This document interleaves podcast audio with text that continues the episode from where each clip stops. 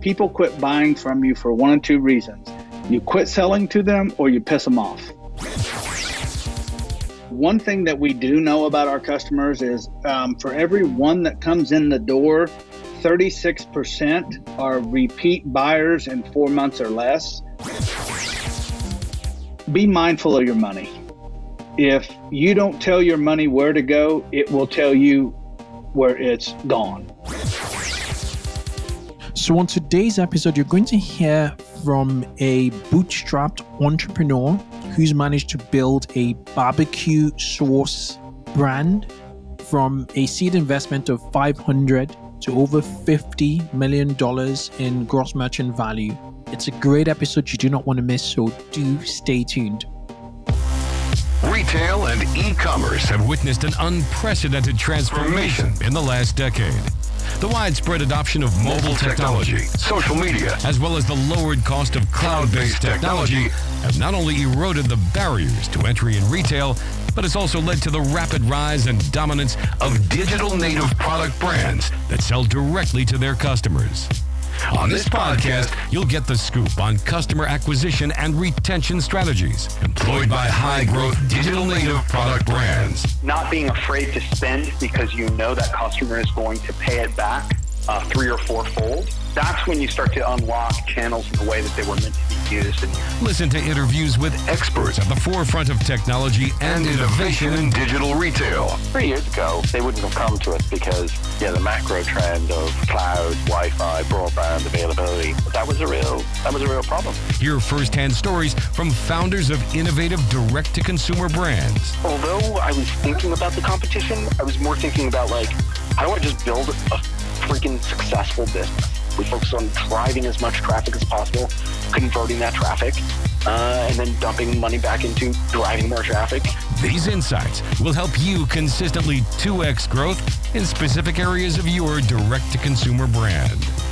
This is the 2x e-commerce podcast, hosted by Kunle Campbell. As you continue to grow your e commerce business, access to growth capital would increasingly play a significant role in achieving and surpassing your financial and social goals. Why should you give up equity or pay high interest rates to grow your business? There is a new way to access growth capital that transforms e commerce businesses. Wayflyer has shaken the way e commerce operators access working capital. With a dedication to only D2C e commerce businesses, Wayflyer will fund you on a fairer, fund as you grow model.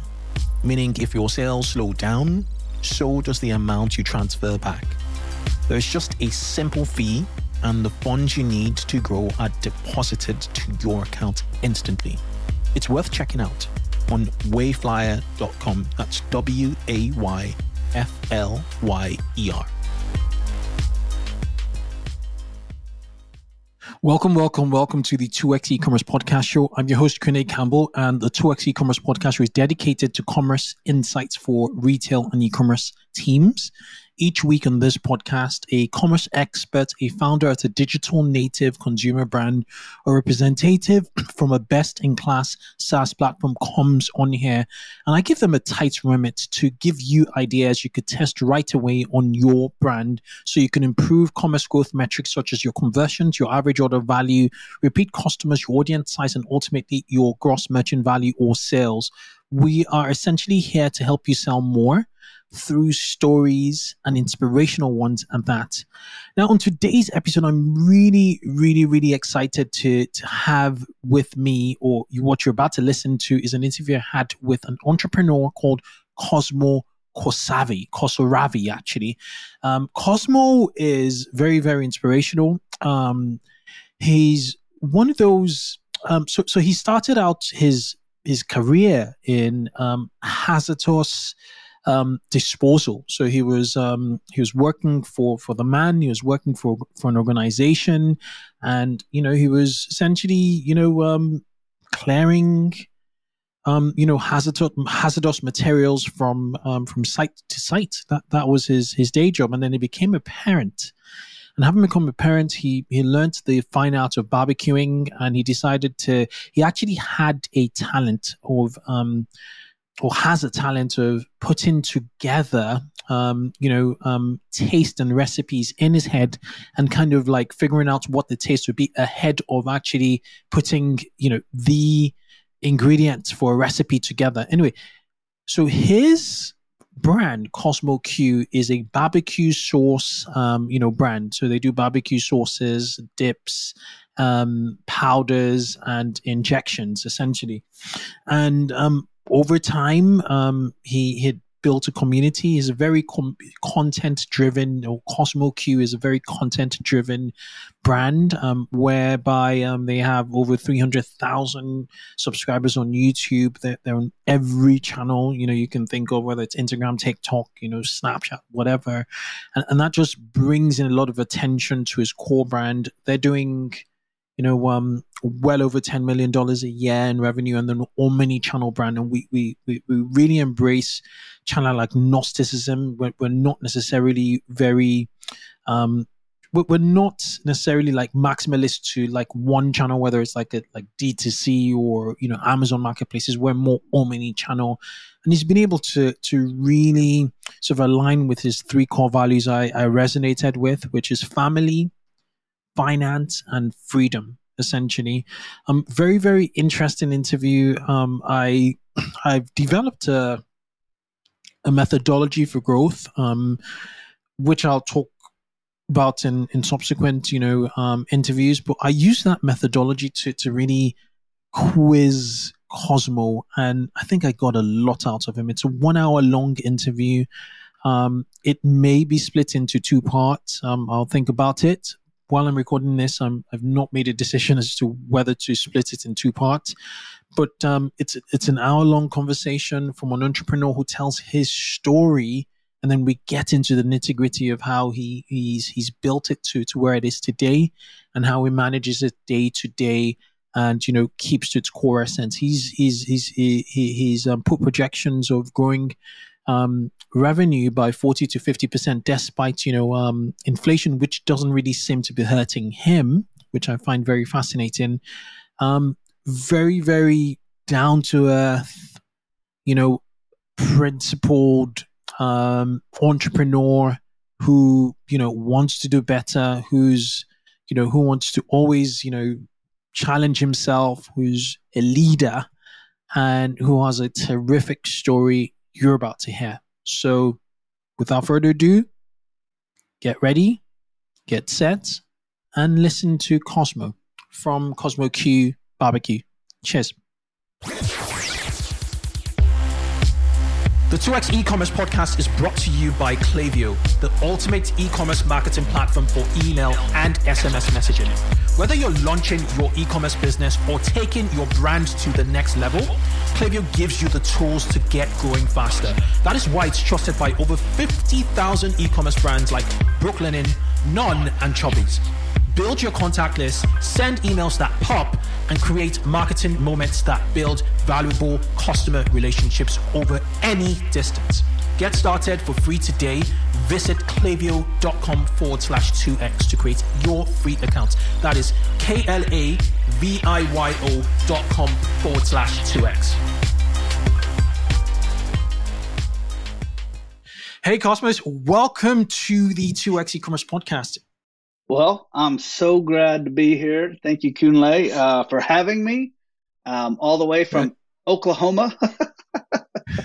Absolutely, the internet is phenomenal. It's, it brings it brings um you know it brings the world together, doesn't it? Um, I'm here in Oxford, you're in Oklahoma, and you know we're making this happen. The audience is we're they're in over 94 countries in the world. Um, which which is phenomenal. With, with USA being um, the the biggest um, you know base for us, let's talk about you. Um, I've been looking forward to to this interview. Yours is a phenomenal story from five hundred dollars in investment money in, in, in seed money to, to to 50 million cumulated revenue. You guys are an over 10 million dollar brand.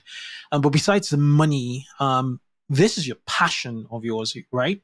Barbecue, um, you know, sauces, you know, just barbecuing is is a passion of yours, right? Absolutely. Absolutely is. The mm-hmm. one thing that I've learned is for some reason, for for thousands and thousands and thousands of years, um, there's something about when a human creates a fire, how it brings people together, no matter what, no matter what the situation is, whether it be for shelter, uh, for food, or just for fellowship in general. When when you get to start a fire, it just seems like everything comes down, all the labels come off, and you just get to be yourself with your people. Mm. Yes, uh, that that is so right. I haven't really thought about it that way, but you know, if I think about some of my deepest conversations, they've been by fireplaces or by a fire pit with my best of mates.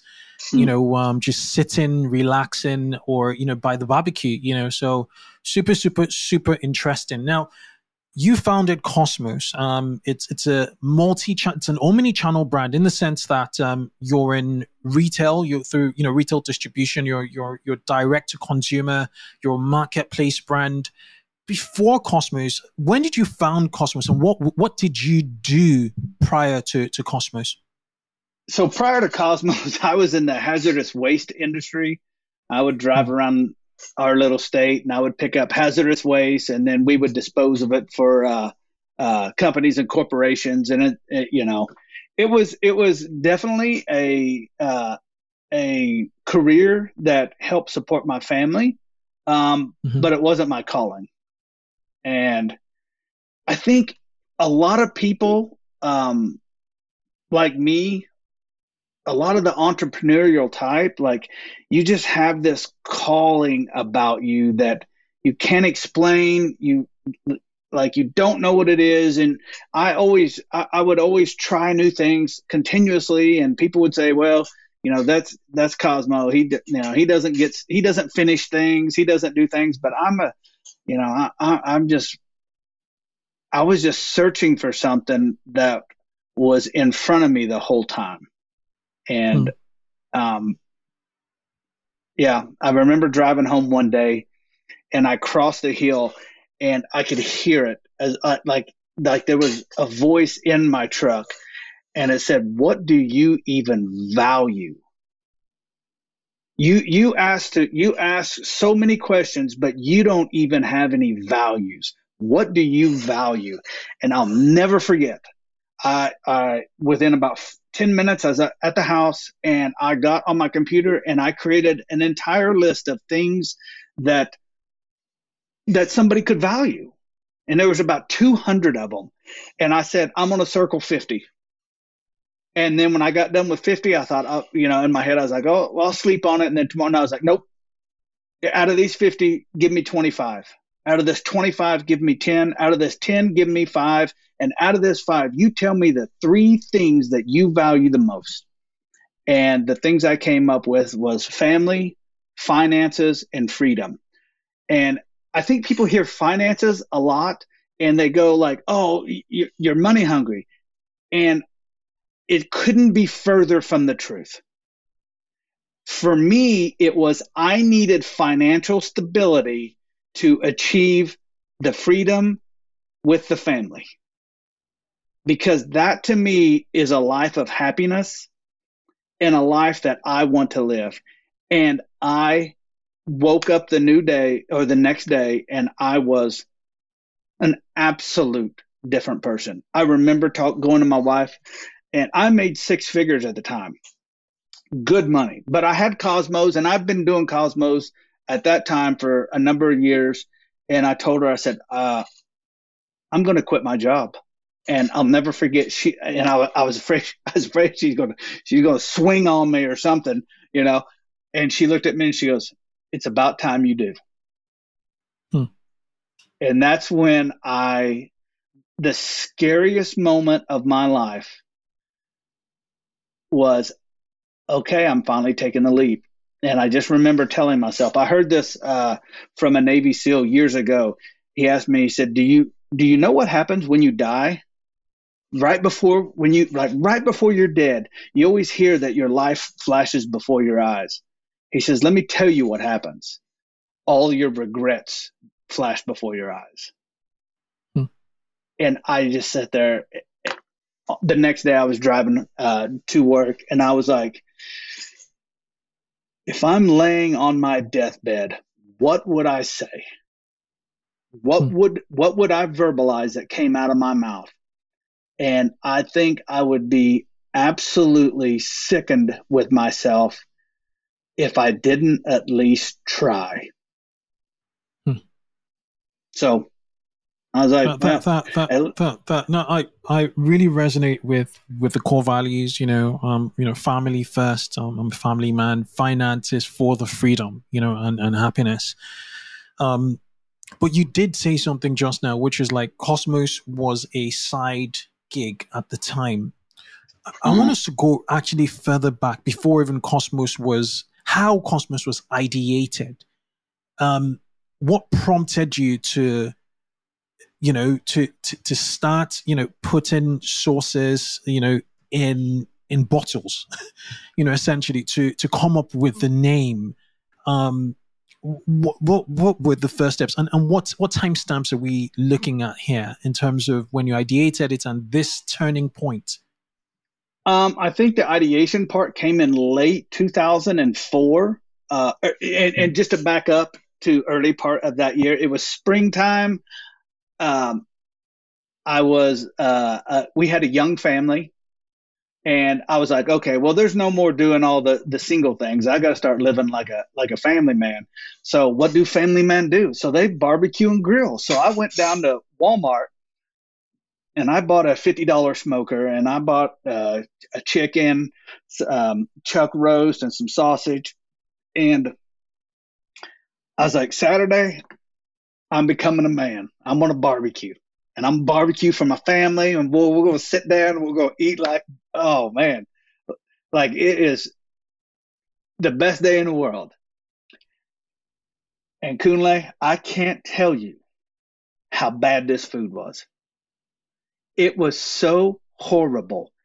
I'll never forget. We were sitting at the table, and everybody had a plate of barbecue. And I was like, "How is it?" I, you know, and my they're all looking at me, you know, and they're like, "Oh, it, it's it's good," and I'm like, I took a bite and I was like, "This is the worst food I've ever ate in my life."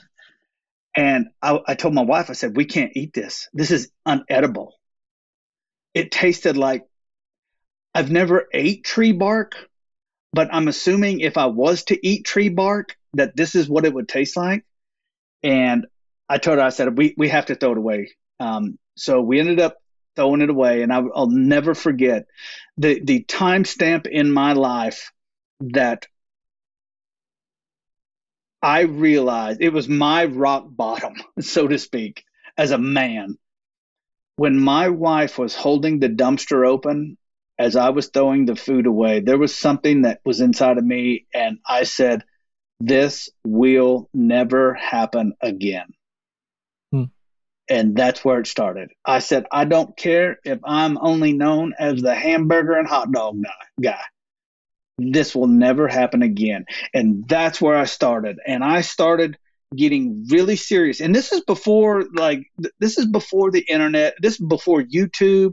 You couldn't like go someplace and find a recipe. You just had to find a cookbook somewhere and, you know, use the the hope strategy I hope I read everything right. I hope I cooked it right, and I hope it tastes good. And and that's where I started. That's where I started cutting my teeth, and I started day and night staying up all you know all night long.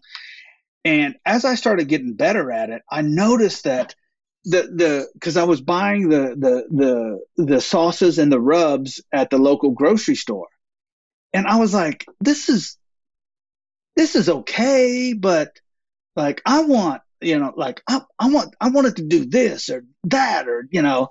So I started experimenting with my own rubs, and and boom, I was I was like, oh my gosh, if I push this, you know, if I push a little paprika, or if I change out the paprika for a smoked paprika, and instead of using a, a table salt, I use a, a coarse kosher salt, like I can really make these flavors do and act exactly how I want them to. Mm. And I quickly came to the realization that the stuff that's in the grocery store is not really for me so much as it is for profit hmm. because it they all tasted the same they all posted the same results and that's when i was like okay well you know i'll start making my own so, what was what was your first flavor for for the rubs? Um, at the moment, you have quite a collection. You know, I have to say, um, you know, you, you even cater to, to you know paleo and keto. You know, the clean eating space. You know, so mm. it's quite quite diverse. You know, you have the the barbecue rub bundles. You have um the classic rubs at the moment. So, so what were your first um, rubs flavors? Who did you test? Who are your guinea pigs? And um, where did that take you from there? So my first one was my cow cover and my dirty bird. Those were the first ones I okay. made. That, that's the name of them now. Those were the first ones yes. I made. Uh, and uh, I tested those on, you know, family, friends. And then I quickly found out that there's actually such of a thing called a barbecue competition. Mm. Who knew? Okay. And everybody, mm-hmm. you know, you, you, you, you go, you sign up, you meet in a, in a, in a, in a parking lot for the weekend and set up. So I was like, I'll go. I'm, I'm down. And I went to my very first competition barbecue event and I ended up winning the ribs division. And I was absolutely hooked. Absolutely hooked. And yeah, from there it just started it started growing and uh, getting crazy. That's impressive. So that feedback from the competition really, really gave you that confidence and, and okay, this is, this l- looks like there's something going on here. Uh, and, and, then, um, did you start packaging it and selling it in the competitions? Um, what was your go-to market strategy and how did you come up with the brand um, you know, Cos- obviously Cosmos is, is your name, and um, the brand name is actually Cosmos Q. So, so how did you come up with the name, and um, what did packaging and your first few customers look like? So, um, I never had any intention of actually starting a company.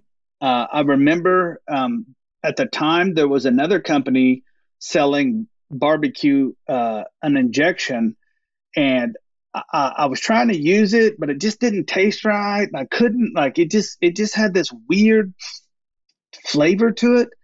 And I remember seeing him at a competition, and I asked him. I said, "Hey, uh, um, I'm using I'm using this injection, and I just can't get it to taste right. Is there any way you can help me?" And he was standing in his trailer, and he looked at me and he said, "Yeah, you can read the instructions," and shut the door in my face. And I was like, I was so pissed off that somebody would treat a customer this way. And honestly, like I, I know the guy now. He's a great man, great individual. He's mm. got a great company. Obviously, at the time, he had something going on that I was unaware of. But nevertheless, I went home and I said, okay, I'll make my own injection. And when I make my own injection, I'm going to start a company and I'm going to start selling it. And so it started out of uh, frustration.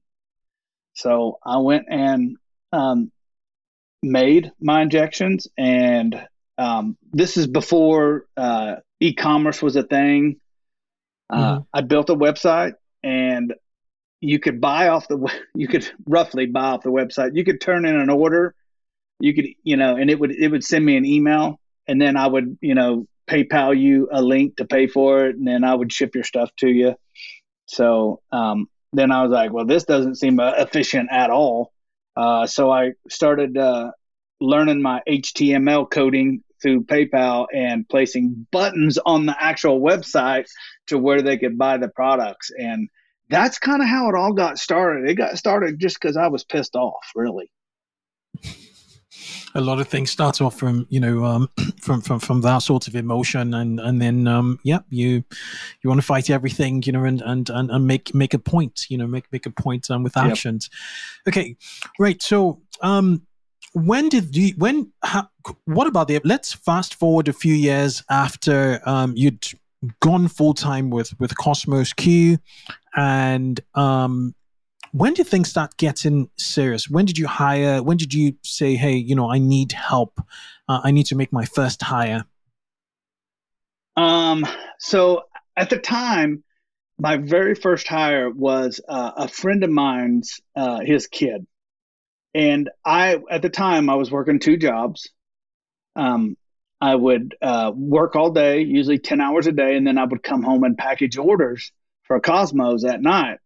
And then, you know, then my wife would help me. And it started in our linen closet, honestly. Like it was just in our hallway in a closet, and I would pack orders out of there and then it grew to where I had it in my garage. And then I had to build a shop. And then next thing you know, we started, we got on Amazon. I was like, I'm to need some help. So I hired um, uh, one of my good friend's sons, and he would come over after school.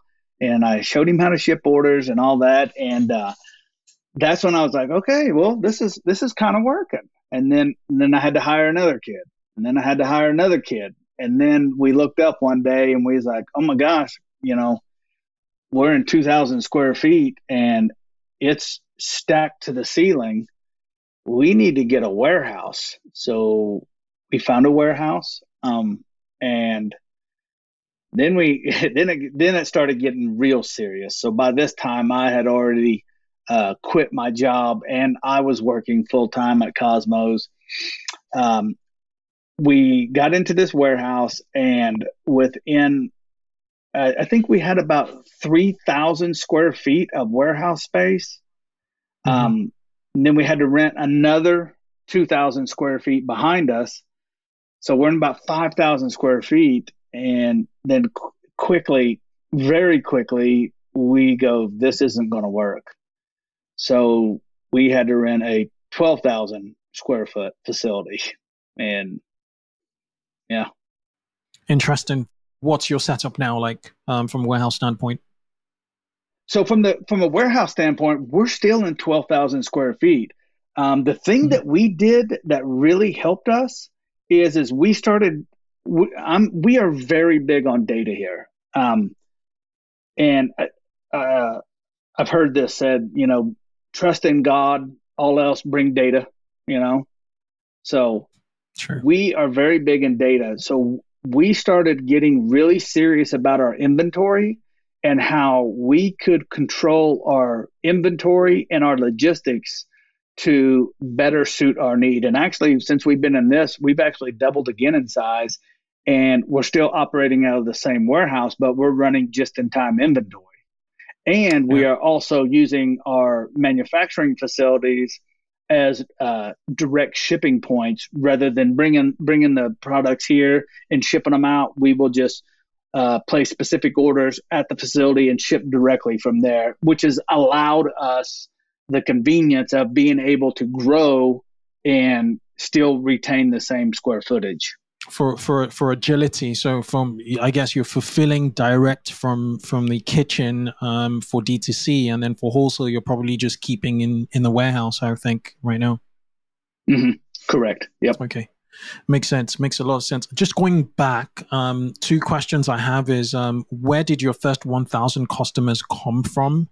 And and then uh, I just want to just out of curiosity, um, when you were when you were in the smaller warehouses, were you using your your your home kitchen, or did you then sort of rent um, a facility out to to to to to, actually produce um, you yeah. know um, the rubs and the injections? Yep. So my first 1,000 customers came from uh, a combination of my Facebook page, and the competitions that I would go and cook at, you know, every weekend or two or three times a month. Um, that's where they came from. I didn't have any. Mm. There was no such thing as. I, I don't even think uh, you, you. There was no online ads at the time that I was aware of, as far as Google or Facebook. Uh, none of that. YouTube wasn't even around when we got started. So, so we kind of bootstrapped everything through our uh, personal website or through our personal Facebook page. Um, as far as what was the second question again? The second question was like at the start, um, before you, you went into the bigger facilities, um, whether you used your home kitchen or you used, you know, a commercial okay. yeah. kitchen to, to put together the recipe. No, so since day one, we have used uh, commercial uh, co-packers, and okay. I don't know why. Um, honestly, other than the fact I just I remember telling myself this. I remember asking this of our very first co-packer. I said, if I need to order one truckload of one product, can you guys produce that? And they said yes. And I said, okay. And I always I, I would love to say that I had the vision of, oh God, you know, we was gonna we was gonna double year over year, make the Inc. 500, and we was going to do all this because so I needed to know that information, but that wasn't it at all. I actually don't even know why I asked that question. I just have a if my customers need something, I need to know that you are set up and geared in such a way that you can produce uh, quantity on demand. Which makes absolute sense. Makes absolute sense. So my takeaway from from the answer of your first question really is that um, you'd built a personality on um, on Facebook and obviously offline from the competition. So you're quite an authority essentially, you know, um, in, in both spaces, both, you know, with, with the Facebook page and um, with the competitions you were winning and participating in. And, and that sort of built community essentially around you. You created content, you, you stated your opinion, and you happen to have something to sell, you know, which was the barbecue sauce and um, the, the barbecue rubs and the injections we're using in, in the competitions. And, and that sort of, you know, built out that um, first 1,000, um, you know, um, customer base, I think. Absolutely. That, that, that is absolutely correct. Although I, I, I, wish I could say I had it all planned out, but the, the, I, I, I the, think we, we was we was doing that before, uh, you know, before it was a thing to you know grind day and night and become the mm-hmm. authority mm. and get people to like, know, and trust you. Mm. Mm. Super, super interesting. Okay, so um, how has the business matured? Over time. So I'm comparing the business in say 2010 to 2020.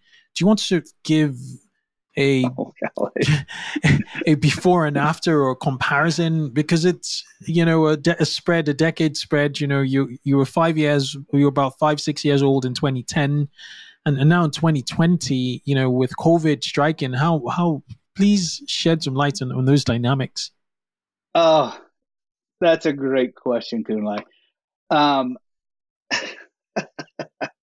man, it was uh, uh, in the beginning. It was we did our best to get all of our work done before noon, so we could go screw off, um, and we just wanted to have fun. You know, everybody. You know, we need to understand that. You know, we're, we're here. We're here to provide our customers with the best injections, rubs, and sauces in on the market and we need to do everything for them, but we need to do it as uh, um, efficiently as possible so we can go have fun.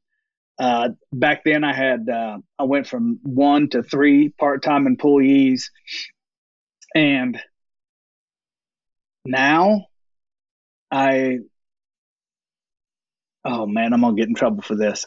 I think we have 26 uh, team members um, mm-hmm. some part time, some full time, some uh, contract, some not contract, or, or some are full time.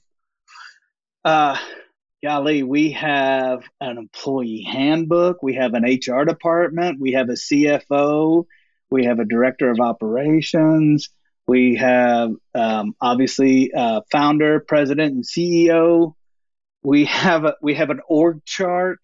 We have um, we have daily huddles with the entire company. We have daily mm-hmm. departmental humping, uh, huddles with uh, the departments. Mm-hmm. It's. I, I looked up the other day. I just said this the other day. I said, I said when I quit my job, I never wanted to work for another corporation again.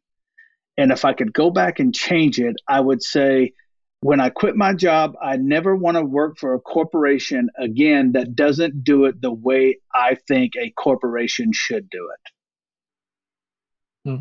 Because now that's what we're doing. Hmm. Hmm.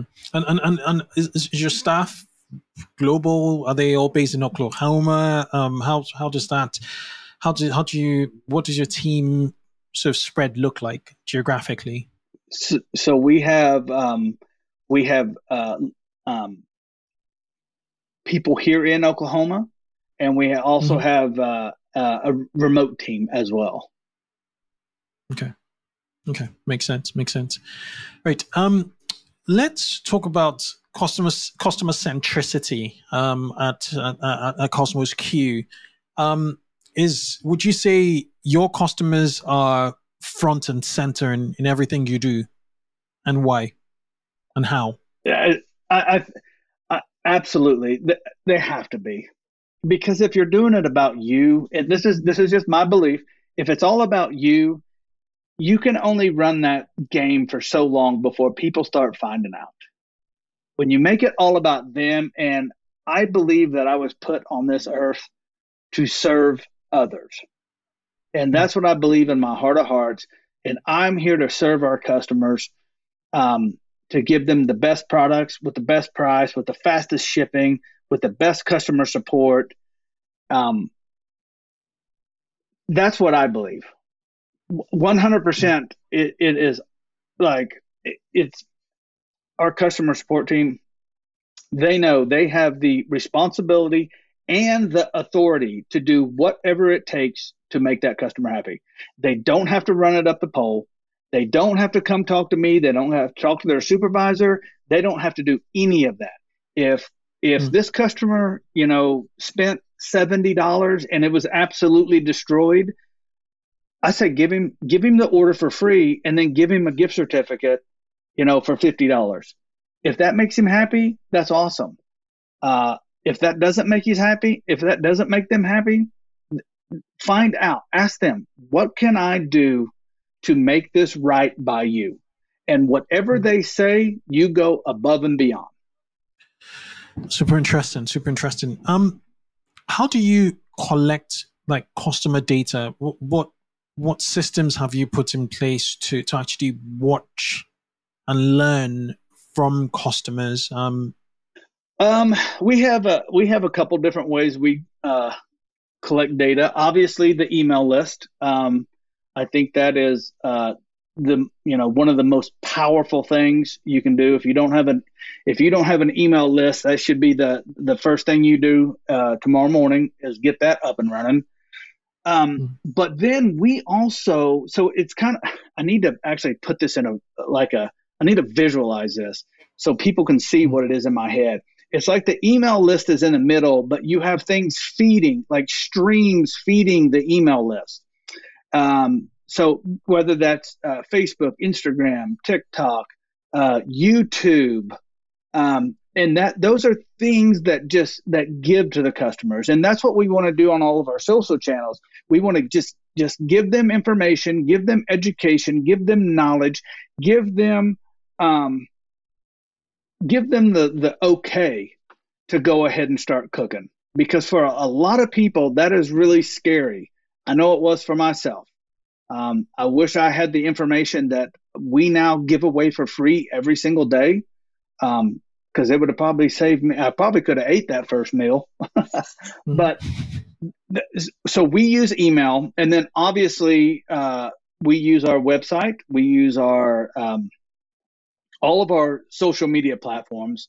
So we want to really see the customer journey um, and how they interact with us, so we can visualize the things we are good at, but the things we're not good at. And hmm. I, I've always heard that people quit buying from you for one or two reasons you quit selling to them or you piss them off. Hmm. And, yeah. you know, I believe that.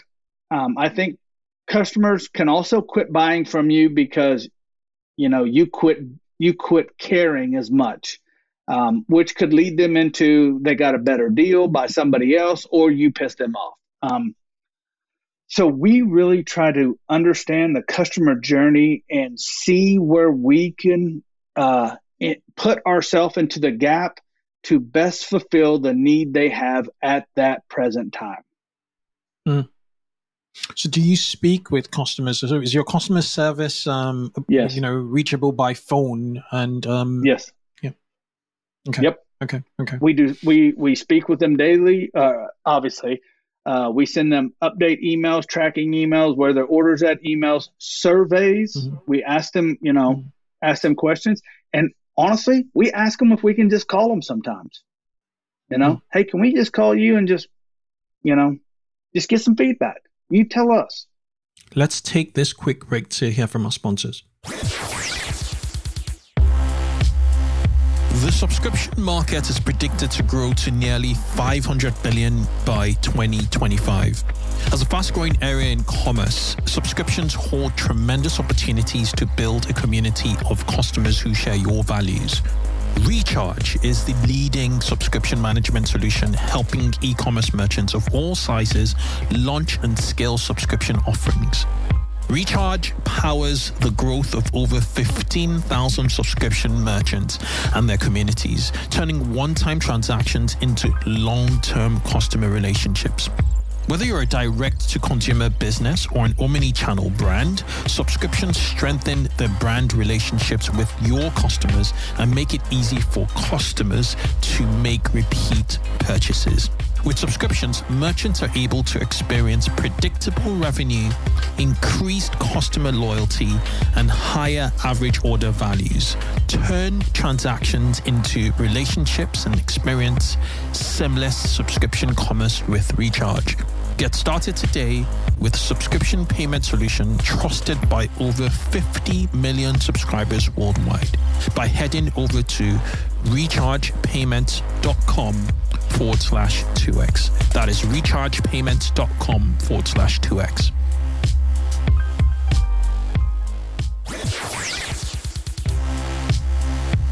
Did you know that loyal customers are nine times more likely to convert compared to a first time shopper? That's why exceptional customer service is so important for your retention and growth. I recommend using Gorgias, the leading help desk for Shopify, Magento, and BigCommerce merchants. Gorgias combines all your communication channels, including email, SMS, social media, live chat, and phone into one platform. This saves your team hours per day and makes managing customer orders a breeze. It also integrates seamlessly with your existing tech stack so you can access customer information and even edit, return, refund, or create an order right from your help desk.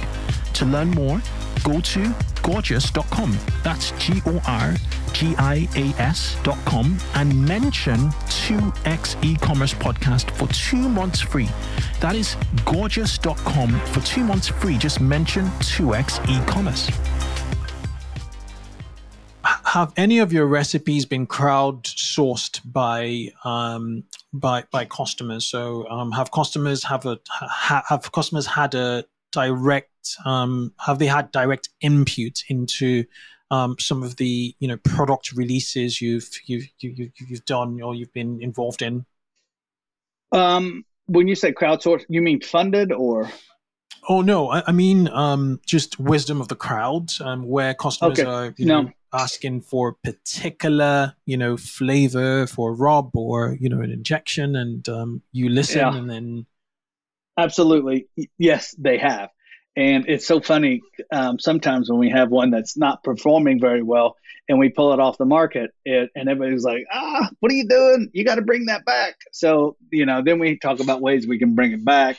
Um, but yes, yes, some of them have. Um, we also have a private uh, community, um, which is our uh, it's our private Facebook group that that um, you pay to get into, and it's just a, a one time okay. lifetime fee. Once you pay to get in, you're in for life. Uh, we will okay. also send them the products. They they get first dibs to all, everything. Okay, and um, that's interesting. And very, we really value their feedback.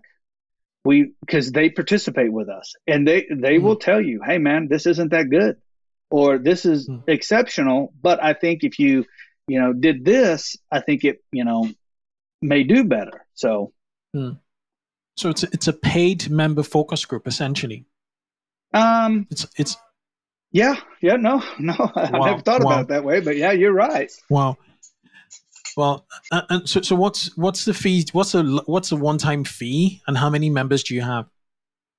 Um, I think last we looked, we was about 600 members, and it's a $297 fee. Uh, um, but I will tell you, it is going up um, Okay. this next round. And we and the, the the thing I love about it is it's a it's a safe place. So Hmm. there is no dumb question. Um, a lot of these barbecue forums and a lot of these uh, barbecue sites, it, it just seems like the second you know if somebody is new, they ask a question, every all the the you know the well they're not I don't call them experts because they're not experts, but all the novices, you know, with you know who've had a bad day can jump on them and crack on them and beat on them a little bit, and we don't allow any of that. I mean, none. If somebody asks a question, we give them we give them honest feedback in a loving, respectful manner. And if anyone is uh, ever caught doing that, we remove them from the club.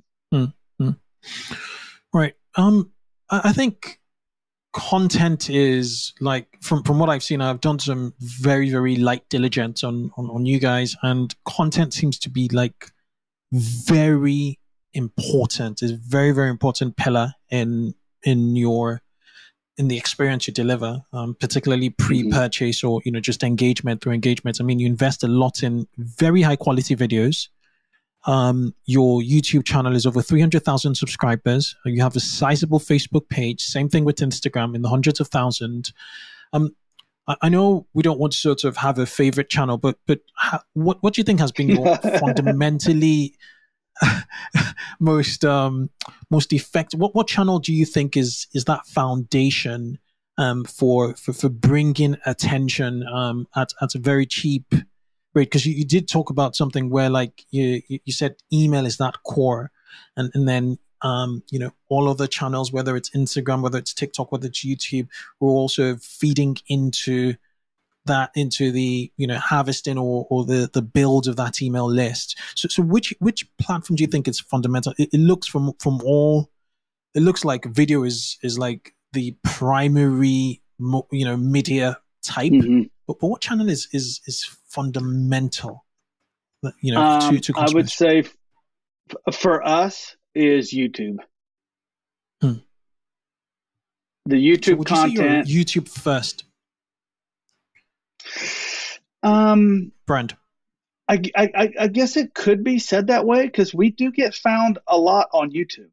We do get found Hmm. a lot. Um, but it's it it was never made as a collection device. It was always generated for knowledge and education for free. Makes sense. Makes sense. So, so you're really being helpful out there, and um, yep, um, people want to find out more. Essentially, Yeah. Super, super interesting.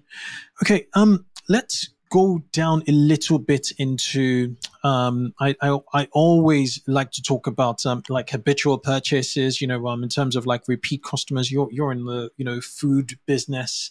Um, you're what what what is retention like um do, do you have do you offer like um subscription services or um do people just come and buy um do, do you want to shed a bit more light or is it seasonal you know when the weather is good i, I know in america not you know like texas the weather is good all year Yeah. long so uh, more southern states so, how do you do how do you get people to be habitual you know um purchasers besides just making the products fantastic you know Right. fantastically good No, no, that's a great question. Um, we try to meet them where they're at. Uh, we try to meet them where they're at. Um, the one thing that we do know about our customers is um, for every one that comes in the door, 36% are repeat buyers in four months or less. Um, of those 36%, 50, 55% roughly buy again within the next two months. And of those 55%, it's like 83% return again before the one year mark.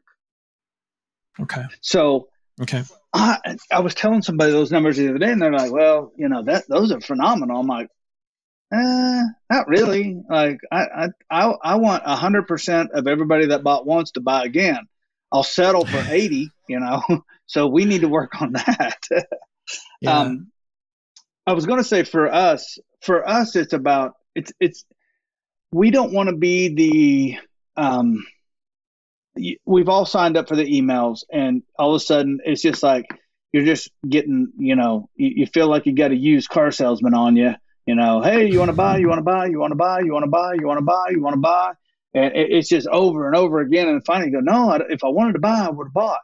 Um, we try not to be that person, but we also want to be the person that you know maybe you bought a rub maybe you have no idea that we have sauces or wing dust or wing sauces or barbecue glazes.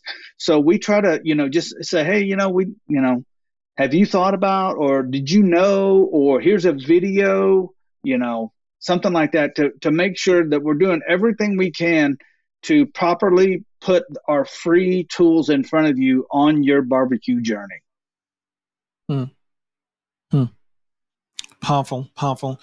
Um, what I was going to say is that um, you, you know I, I've, we're working with a brand now whereby their um, the repeat customer rate is or repeat purchase rate over a um, four month period is about 35%. Mm-hmm.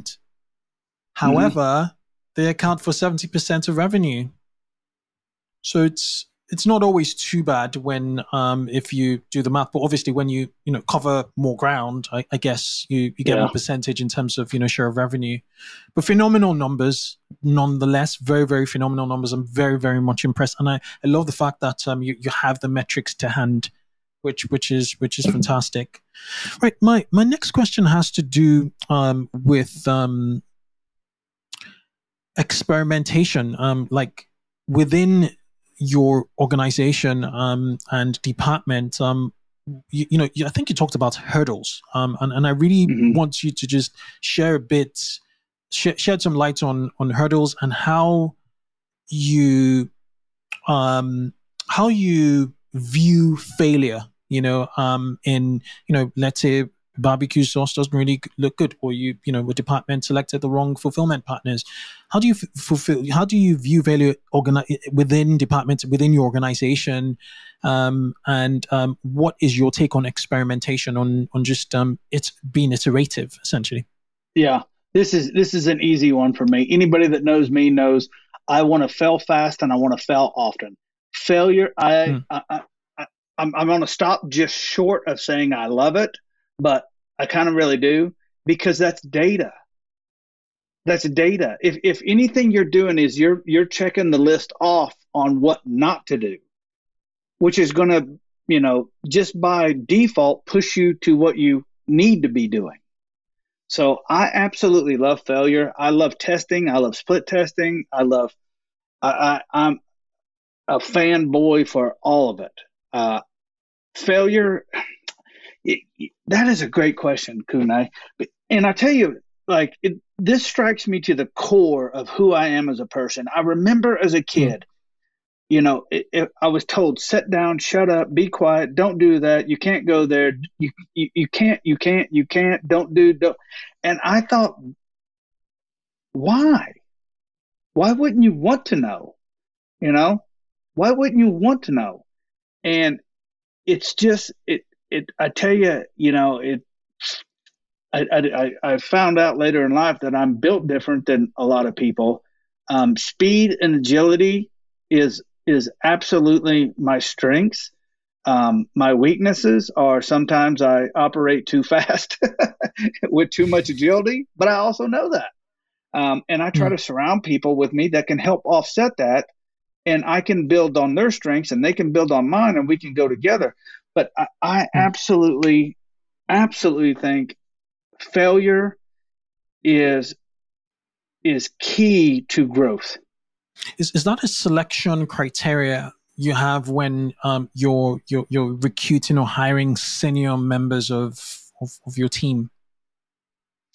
I think for me, um, when we rec- what I look for in a uh, team lead is somebody that is feedback driven, somebody that's unafraid to fail, and somebody that is that understands details um the details the details man you got like i man i do some of the weirdest stuff like i'll walk through the warehouse and if there's one piece of stick laying on the ground like one piece of pallet and i go how many people walk by that you know without picking it up Yep. Yep. Yep. and and, and I look for things like that, and I go, you know, and then I'll see somebody pick it up, and I'll go, that's paying attention to the details. The Yeah. customers don't care about stuff like that, but when you pick that little piece of pallet up off the floor, I know that when you're handling somebody's order and pick packing and shipping it, that the details matter to you, and you're going to make be made. You're going to make sure it's packed correctly.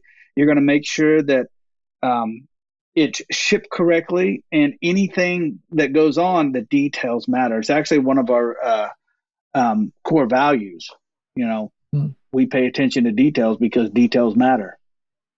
Yeah, yeah, absolutely. Um, I resonate with you.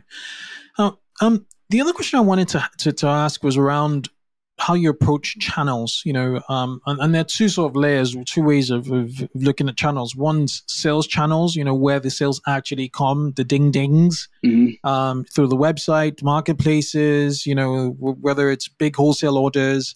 And also channels. I think we've already addressed the, the second, um, you know, classification channels, which are just you know marketing channels, channels in which you use to to reach to to new audiences, to audiences essentially, and communicate. But going into like your your your your your sales channels, you know, um, in terms of uh, you, your set, I, I did mention you're an omni-channel brand. How Mhm. important has it been to the maturity of of Cosmos Q in 2022? Um, it's been very important. Um, I believe in omnipresence. So if you see us on Facebook, I want you to see us on Instagram, TikTok, Twitter, uh, Snapchat, YouTube, all of the channels. I want to be all. We have the content. There, obviously, there's chat, uh, uh, platform specific audiences. So send it, send it all out. Um, the same thing um, with our retail partners. I believe in a method I like to call um, my upstream downstream method, meaning it's easy. It's easy to get on a boat and do nothing and go downstream. I can talk to everybody. So those are my downstream are like my friends, family, uh, people around me, the, the people that I get to just relax and talk to. Um, then I got uh, my side stream. Those are the little creeks that go up. Those are my mom and pop uh, hardware stores, barbecue shops. Those are the people that it takes a little bit more effort to get into them. But once you get in them, you know it's it's usually smooth water. You can have a conversation, and it, it's just very natural.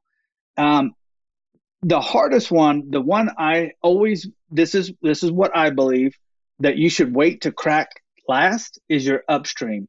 Anybody that's ever tried to row anything upstream knows it is extremely difficult.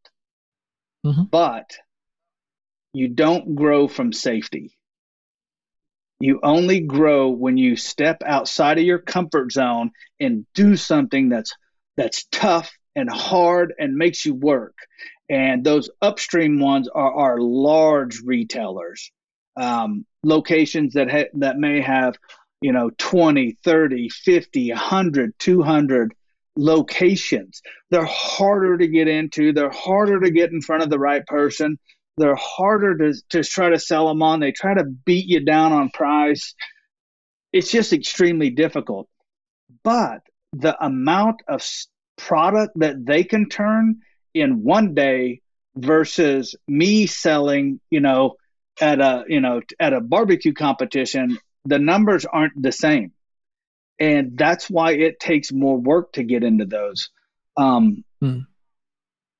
That's kind of my method, you know. I don't know if it's uh, um, I don't I don't know if it's right, but you know it works. no, it's, it, it's very logical. makes makes a lot of sense. So upstream, who, who where where can you get Cosmos Cosmo Q products off, upstream now um, from from Um, the bigger retailers? Um, so there, there's Amazon, uh, Ace Hardware, Walmart, soon to be uh, Lowe's, True Value. Mhm. Geez, there's a there, there's a couple more. Uh, all, all the major ones. Okay. Yeah. Buc-ee's, I don't okay. know if you ever been to a okay. Buc-ee's. No, no, but I have been to Walmart. right. Um, question um, is: Are you measuring any sort of conversions from other channels to D2C where you know people are trialing, you know, um, Kosmos Q rubs or injections or you know um, or powders in these side stream or upstream channels and saying, you know what, I could see the website here. Um, it's it's just um, you know kosmosq.com, and then they come to your website to to, to build that direct one to one relationship.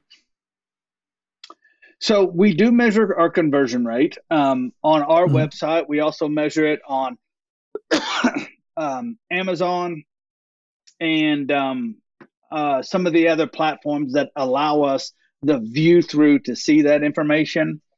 Um, mm-hmm. The one thing we're finding a, it, it, difficult to see is when does a customer turn from a direct consumer from when do they convert from your website to a storefront? We mm. don't know that data. We don't know when they make that jump. All we can do is assume that they make the jump by looking at the sales in both. So we put new incoming customers into our website and then once they like, know, and trust us, then they may find us at their local Walmart, Ace, you know, right. whatever. So um, they're both growing. I, I wish there's a way that we could uh, um, gather that information. I just don't know yeah. that it's possible right now. Yeah, you, you might you might want to try post purchase um, surveys. Um, so in the D2C, you know, um, you could ask a few questions. There's a really nice app called Enquire Labs. You, you're, you're on Shopify, right? Shopify Plus. So with Enquire mm-hmm. Labs, um, you're able to. Uh, we actually ha- um, interviewed the, the founder of Enquire Labs on, on the show. You're able to sort of ask questions immediately. They make that purchase. You could say you could you could ask just first time customers. You could ask repeat customers. You could ask, ask both cohorts, and and those questions could be like, you know, have you ever bought us in retail? You know, and where where, where did you mm. first find out about you know about our brand? And and the opt in rates are like forty percent. So statistically significant most of the time. So it might be worth um, you know trying that out. Enquire okay. Labs, got it. Enquire Labs, yeah, yeah, um, very good app. Finally, I, I want to talk about um, your. Hmm, what should we talk about? Um, operations. You know, the team. Um, you know, from a supply chain, how you know, um, from a supply chain standpoint, um, how you, you, use contract, um, you know, manufacturers, I guess, um, to, mm-hmm. to to to put you, you know to to scale, uh, and then you're also shipping direct um, for individual orders. Um, mm-hmm. How's how's it evolving from an R and D standpoint? How are you making iterative, you know, changes to to to, to your offering? Um, that is. that is awesome. I actually we this is probably one of my biggest uh, um, failures in the business. I never really thought we would get to a point that we would have to look at the data in that sector so well. So we jumped into that game late. Um, since then, we have uh, implemented a WMS into our warehouse, um, which we are getting up and it's actually up and running, but we don't have the the see through on the data the way that I want to see it yet. Um, we should have that in the next two to three weeks.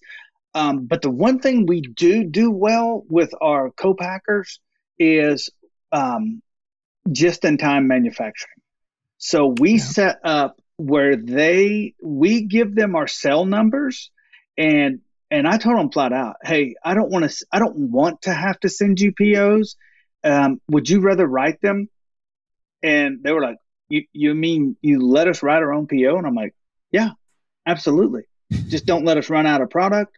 Don't overproduce and always keep a backstock in your warehouse. So if, if, we need it in a hurry, we can pull it in an emergency. And um, hmm. so far, three well, three of them have agreed to it. One of them's not so good at it. Uh, two of them are phenomenal at it, and hmm. it's it's just it's just it's you know the data let the data pass through is what i was like like we don't if if we're going to gather this information let's give it to them you know mm. let's let them know where we are so they can you know heck i wish somebody let me write checks for them i'd write checks for you you know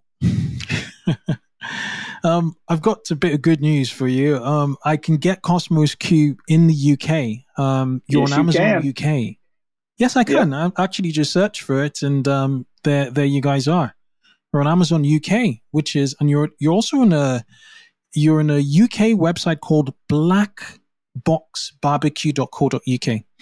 Um, so uh-huh. quite extensive stuff, quite extensive stuff, I have to say, you know, here in terms of what you guys are, you know, are doing. Um, the final question I have is, you know, we're in 2022 now. Um, we're definitely in a recession, even though you know um, we need to we need a few more weeks to confirm. You know, two straight um, quarters of negative growth are um, a recession essentially.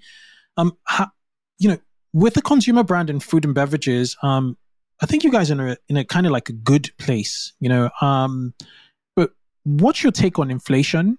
Um, at this point in time? Um, and what's your outlook over the next 12 to 18 months? What advice would you give to, to listeners? Um, my personal, um, I'm not an expert in the field of uh, financial stuff, but then again, I'll be honest with you, I don't trust anybody who is.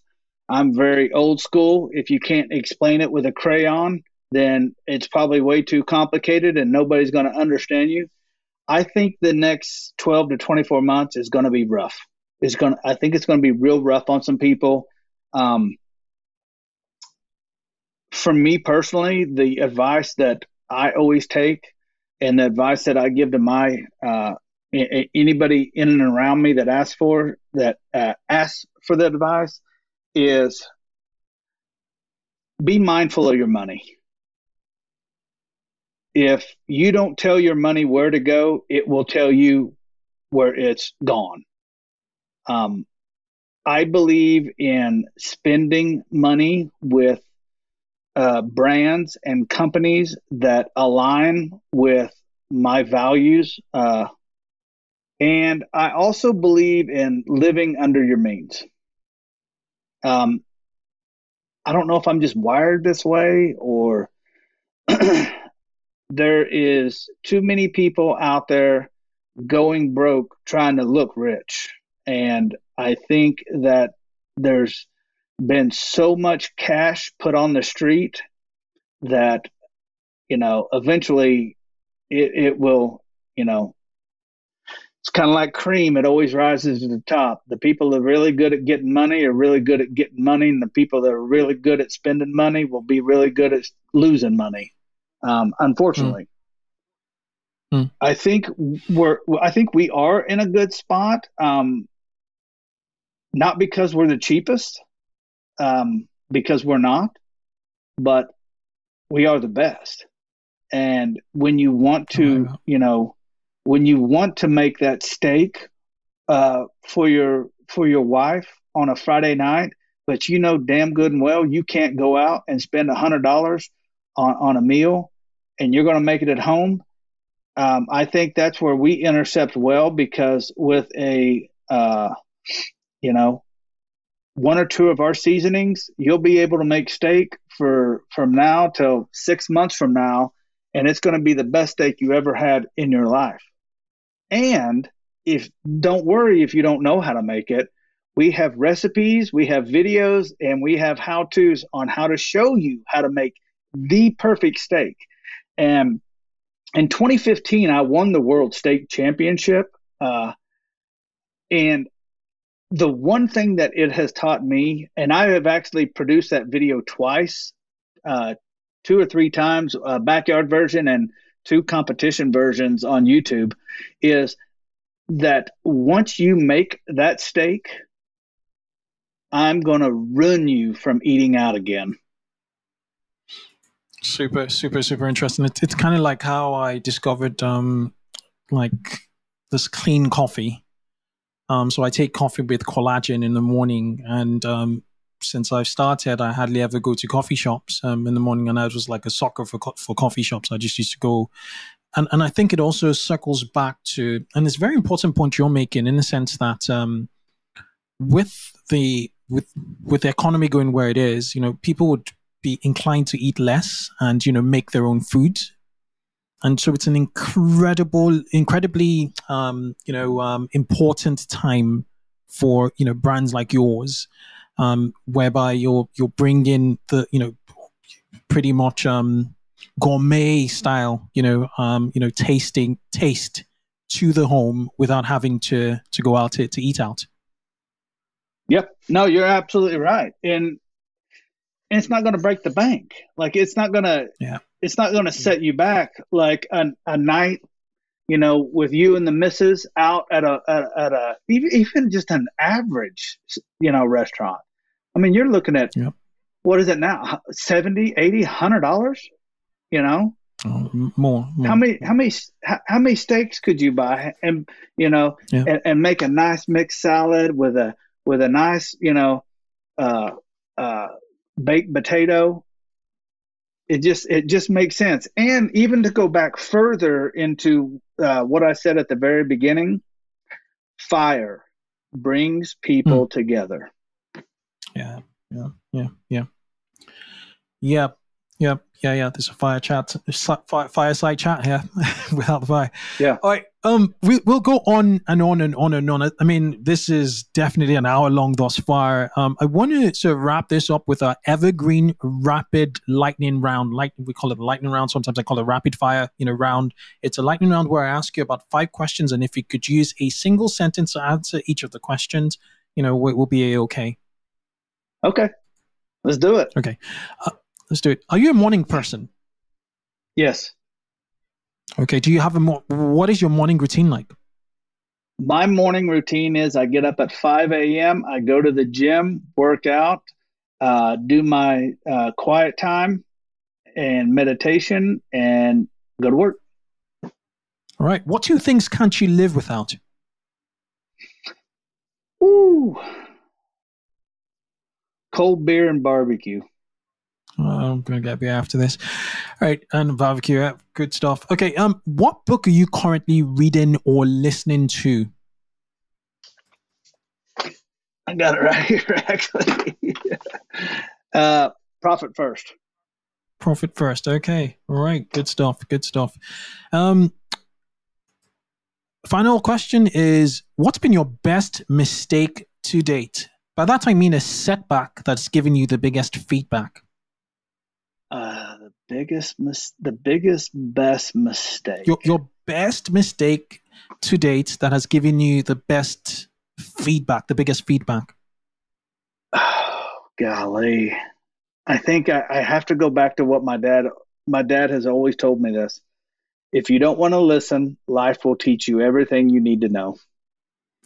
Super, super interesting. Super, super interesting. Cosmos, it's been an absolute pleasure having you on the 2x e-commerce podcast show. Um, for those who want to find out more about Kosmos Q, it's Cosmos, that's K-O-S-M-O-S-Q dot com. Um, and um, are you active in any sort? Well, you're active. You've got you're you're quite active on all social media. So search for Cosmos, um, and you will find Cosmos himself. You know, on the YouTube channel. Cosmos, thank you so so so much. You bet, Kunle. Thank you for having me, my friend. Cheers, cheers, cheers.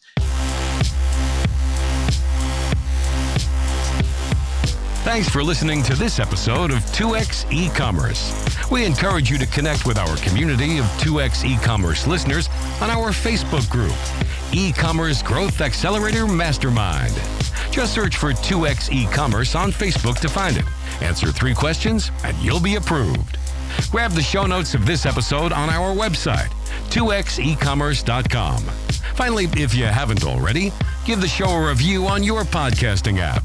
Catch you on the next show and keep growing.